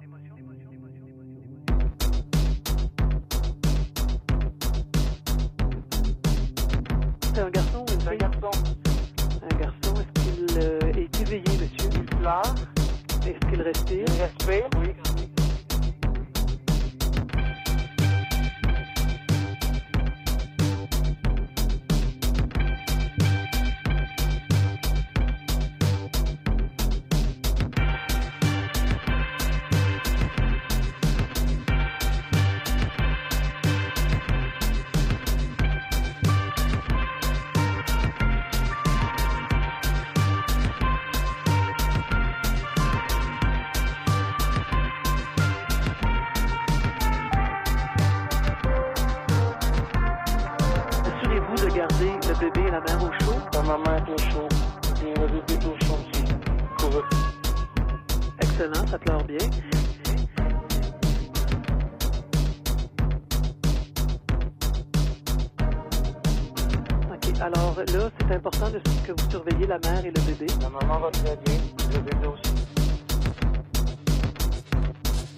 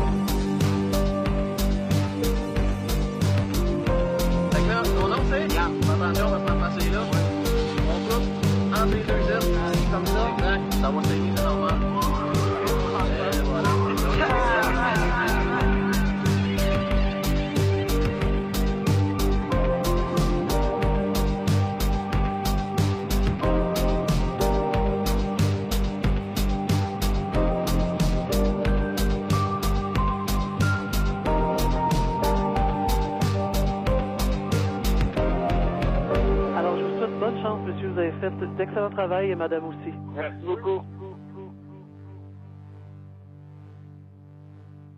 Bonjour, ici Caroline Tellier. Un peu plus tard à l'émission, je vous parle du roman Chasseur au harpon de Marcousi Patsok, édité chez Boréal.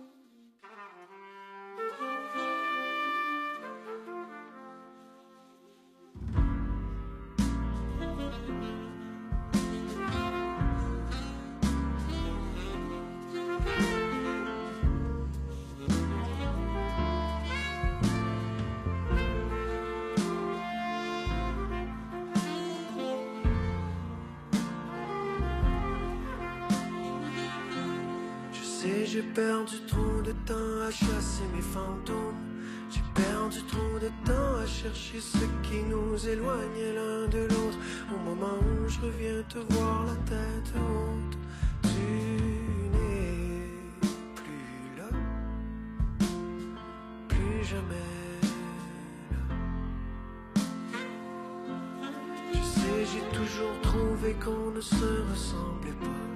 J'ai toujours voulu faire tout le contraire de ce que tu faisais autrefois. Maintenant que j'ai compris que je marchais dans tes pas, tu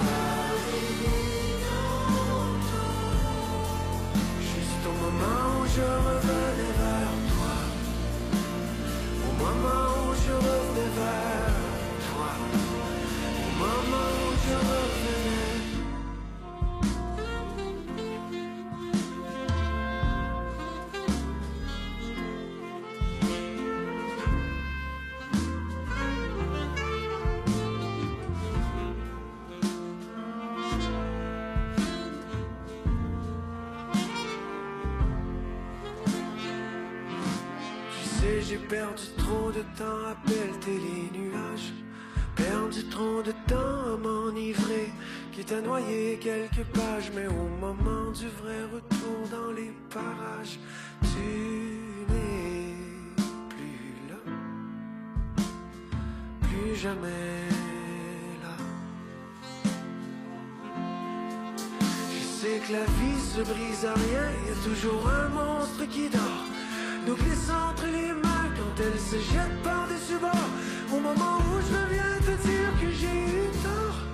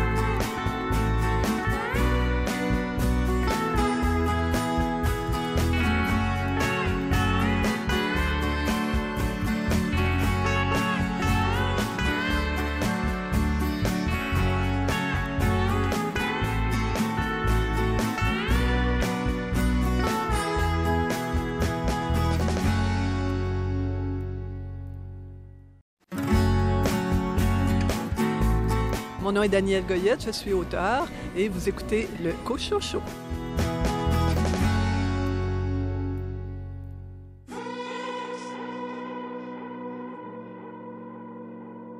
Rien à foutre d'être dans le coup, je préfère nager chelou en tant que victime.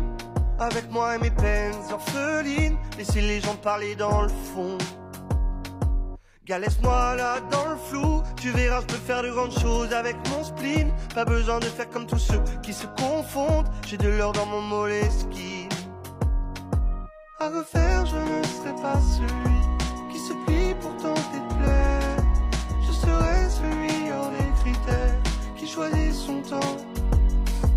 À refaire, je serai plutôt celui qui se met en avant et fier. Ce qu'on n'a pas voulu tous les bizarres, oh, les étranges, oh, les bâtards. À tous les monstres, ceux qui dérangent les mises à l'écart. À tous les parias, oh, les exclus, oh, sans égard. À tous les seuls, ceux dans leur chambre, toujours dans le noir. Free,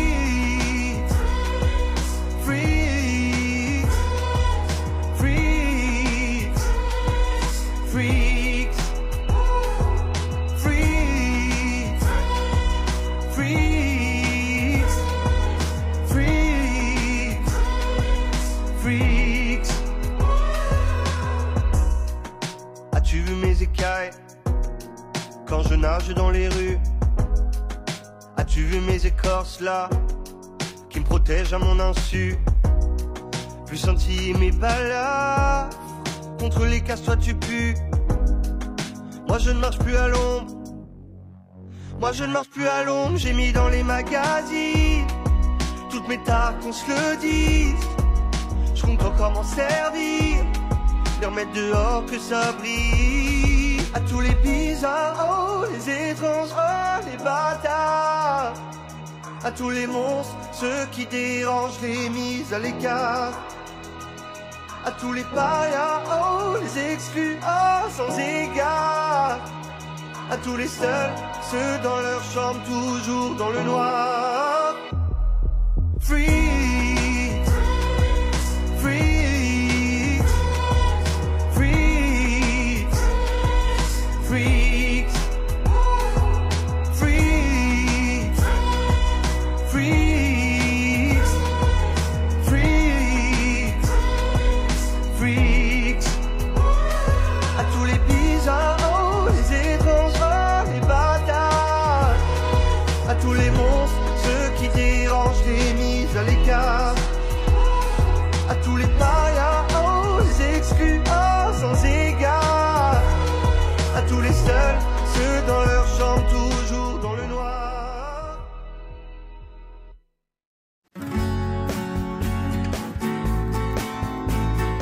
D'œil sur les nouveautés littéraires.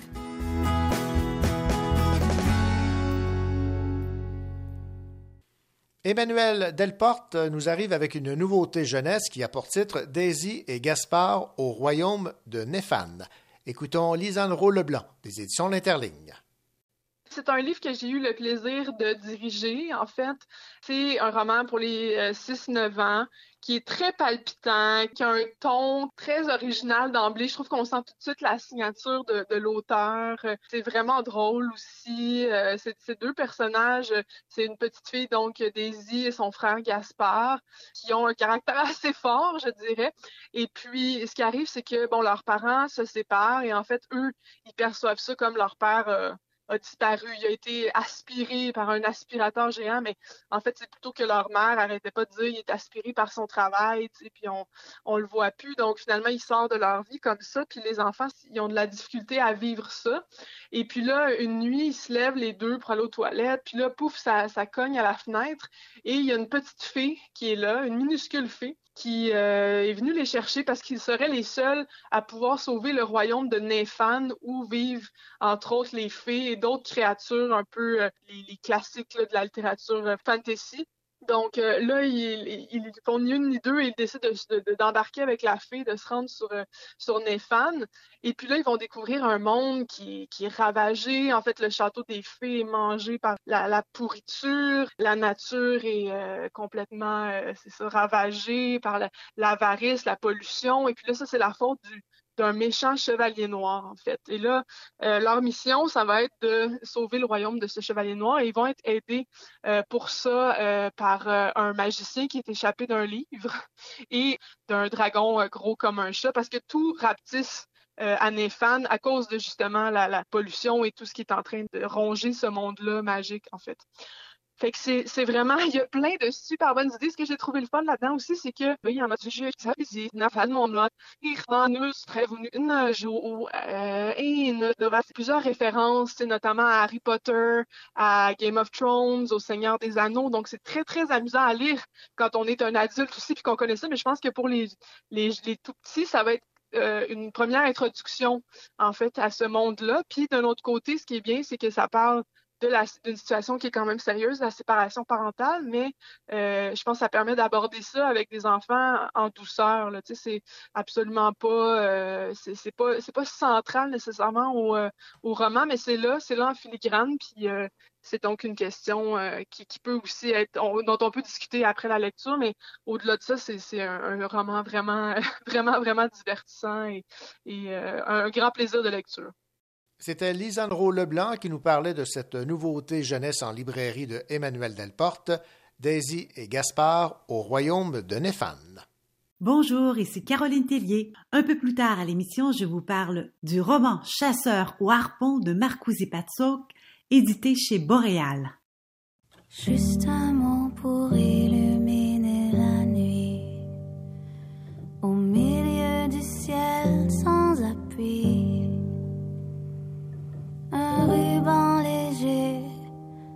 auquel s'accrocher pour croire qu'il sera encore possible d'aimer. Juste un petit mot, un feu doux, en secret déposé dans le cou. L'espoir, un espoir.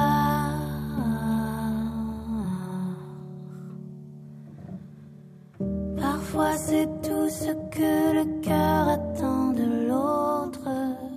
De quoi se battre sans chercher à qui la faute. Parfois c'est tout ce que le cœur attend de l'autre. De quoi se battre sans chercher à qui la faute.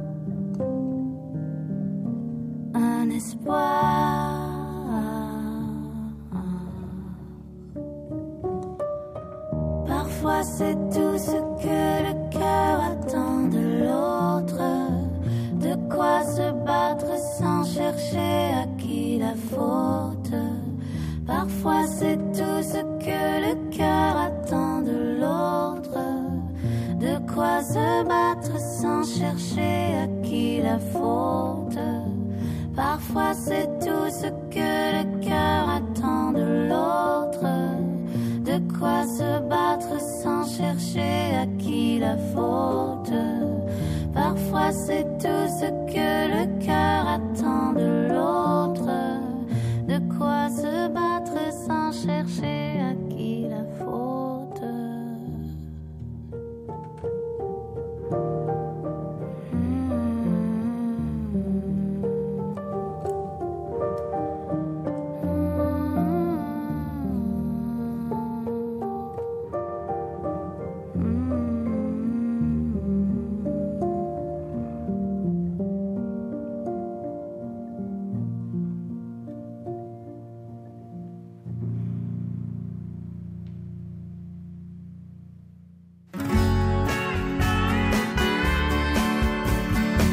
Elle est musicienne, elle enseigne la musique et la lecture fait partie de ses cordes. Caroline Tellier.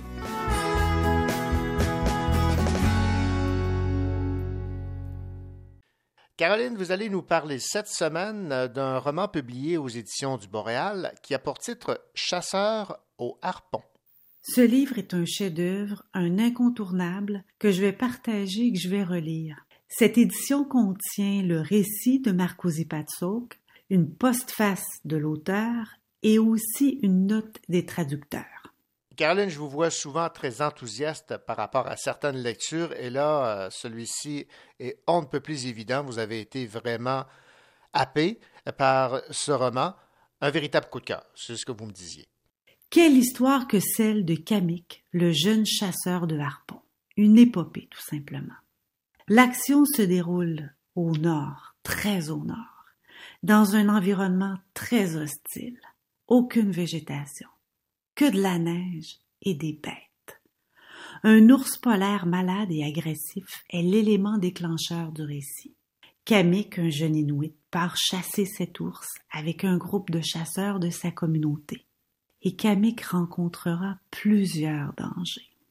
Ici, ce n'est pas la fin du monde, mais Kamik survit à des conditions tellement extrêmes que cet ouvrage m'a fait penser à des récits apocalyptiques rien à manger, un froid extrême, des bêtes féroces, sans compter les glaces mouvantes. Tout y est pour nous captiver. Caroline Chasseur au harpon, c'est aussi, vous me disiez, une leçon d'histoire. Ce récit est en effet le témoin de savoirs ancestraux. C'est une leçon d'histoire appréciable. On apprend beaucoup sur le mode de vie nomade des Inuits, leurs techniques de chasse, les liens qu'ils tissent avec la nature et les animaux, la structure sociale des communautés. On comprend comment ce peuple a dû s'organiser pour survivre dans ce désert de glace. Voici ce que dit Kamik à la page 36. Il y a de si belles choses à voir en ce monde, se dit-il mais c'est un monde de froid glacial et de famine. Puis il voit aussi des aurores boréales. Il se demande ce qui les fait apparaître et pourquoi elles apparaissent à cet endroit précis. Le monde peut vous donner de belles choses à voir, tout en vous faisant mourir de faim. Alors, maintenant parlez-moi, Caroline, du style de l'auteur. L'auteur est avare de grandes phrases et d'envolées littéraires. Tout est ramené à l'essentiel. Beaucoup d'événements se passent en quelques pages. On est d'ailleurs étonné par les dialogues, qui eux aussi sont faits de très peu de mots. Ce roman Chasseur au harpon est évidemment une traduction. Qu'en avez-vous pensé? L'auteur a écrit ce récit en inuktitut. Même si le livre a été traduit en anglais, les traducteurs Valérie Eniktiuk et Marc-Antoine Maheu sont passés de l'écriture syllabique au français. Ils ont consulté l'auteur pour ce faire afin d'offrir une version authentique. C'est un livre unique, une histoire forte, touchante, qui témoigne d'une culture d'ici. Voilà, René, un livre qui devrait se retrouver dans le curriculum scolaire. Ce livre m'a permis de comprendre un peu plus la culture inouïe, de l'apprécier, de l'admirer. Et maintenant, Caroline, quelle chanson avez-vous choisi d'accompagner euh, pour ce roman Chasseur au harpon? Pour accompagner ce livre, je vous propose une chanson du groupe Auto Echo. Voici comment ce groupe se définit. C'est un projet musical aux multiples déclinaisons qui s'intéresse à l'héritage musical du Moyen-Orient, de l'Occident et du monde autochtone. On entend entre autres ici Nina Segalowitz et Lydia Etok, deux chanteuses d'expérience dans le chant de gorge. Donc c'est euh, l'album Sémanique et la chanson est Le passage du Nord. Merci Caroline.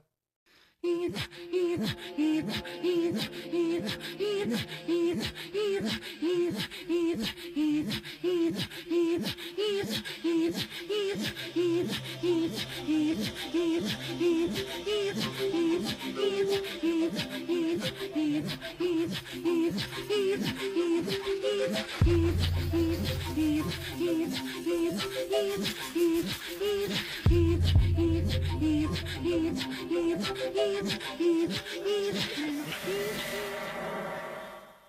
phải đồng ý mình phải cạnh nghe anh lời mình không bao gấp bao mình để cạnh anh chỉ kính cầu về đi vào là mình bao gấp bao mình bao mình mình mình bao gấp bao mình để cạnh anh chỉ kính cầu về đi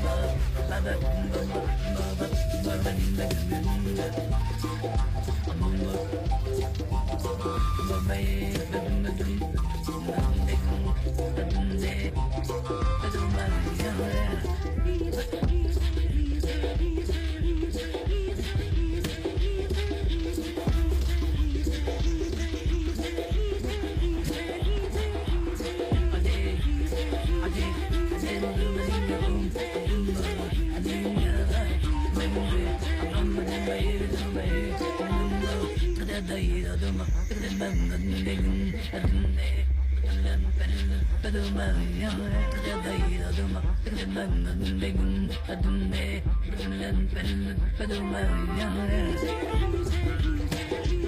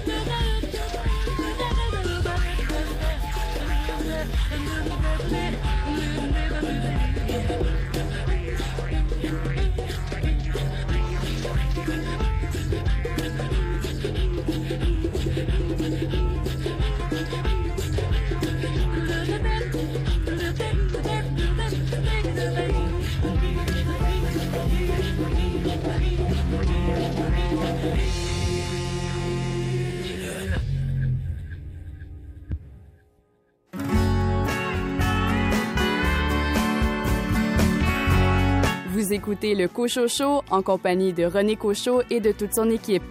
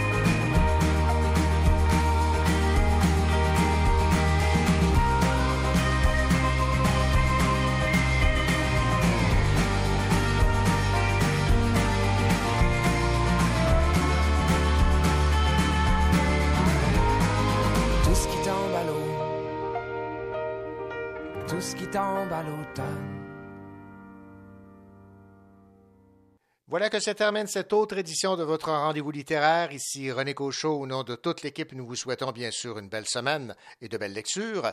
La semaine prochaine, vous aurez l'occasion d'entendre l'entrevue que m'a accordée Marie Desjardins à propos de sa biographie sur le journaliste Réal Benoît et la chronique littérature jeunesse de Ariane Régnier. Tout ça et bien sûr plein d'autres chroniques et entrevues la semaine prochaine. Allez, au revoir, bonne semaine et surtout, bonne lecture.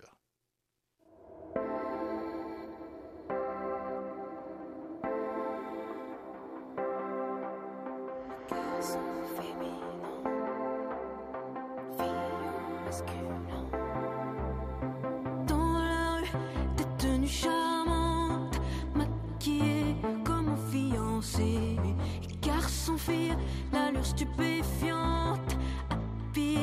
comme un fiancé. Cheveux longs, cheveux blonds colorés, toute nue dans une boîte en fer. Il est bel, il est beau d'écrier outragé, mais j'en ai rien à faire. J'ai pas envie de la voir nue. J'ai pas envie de le voir nu. Et j'aime cette fille aux cheveux longs. Et ce garçon qui pourrait dire non. On se prend la main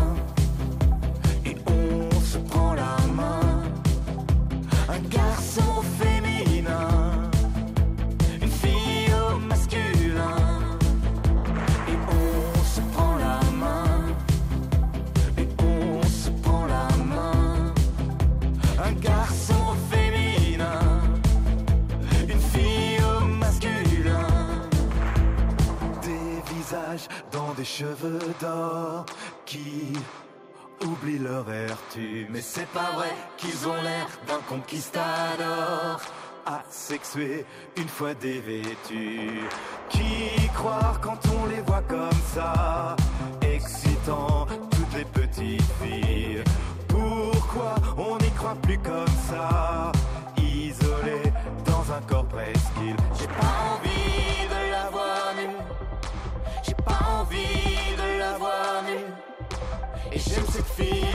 cheveux longs. Et ce garçon qui pourrait dire non.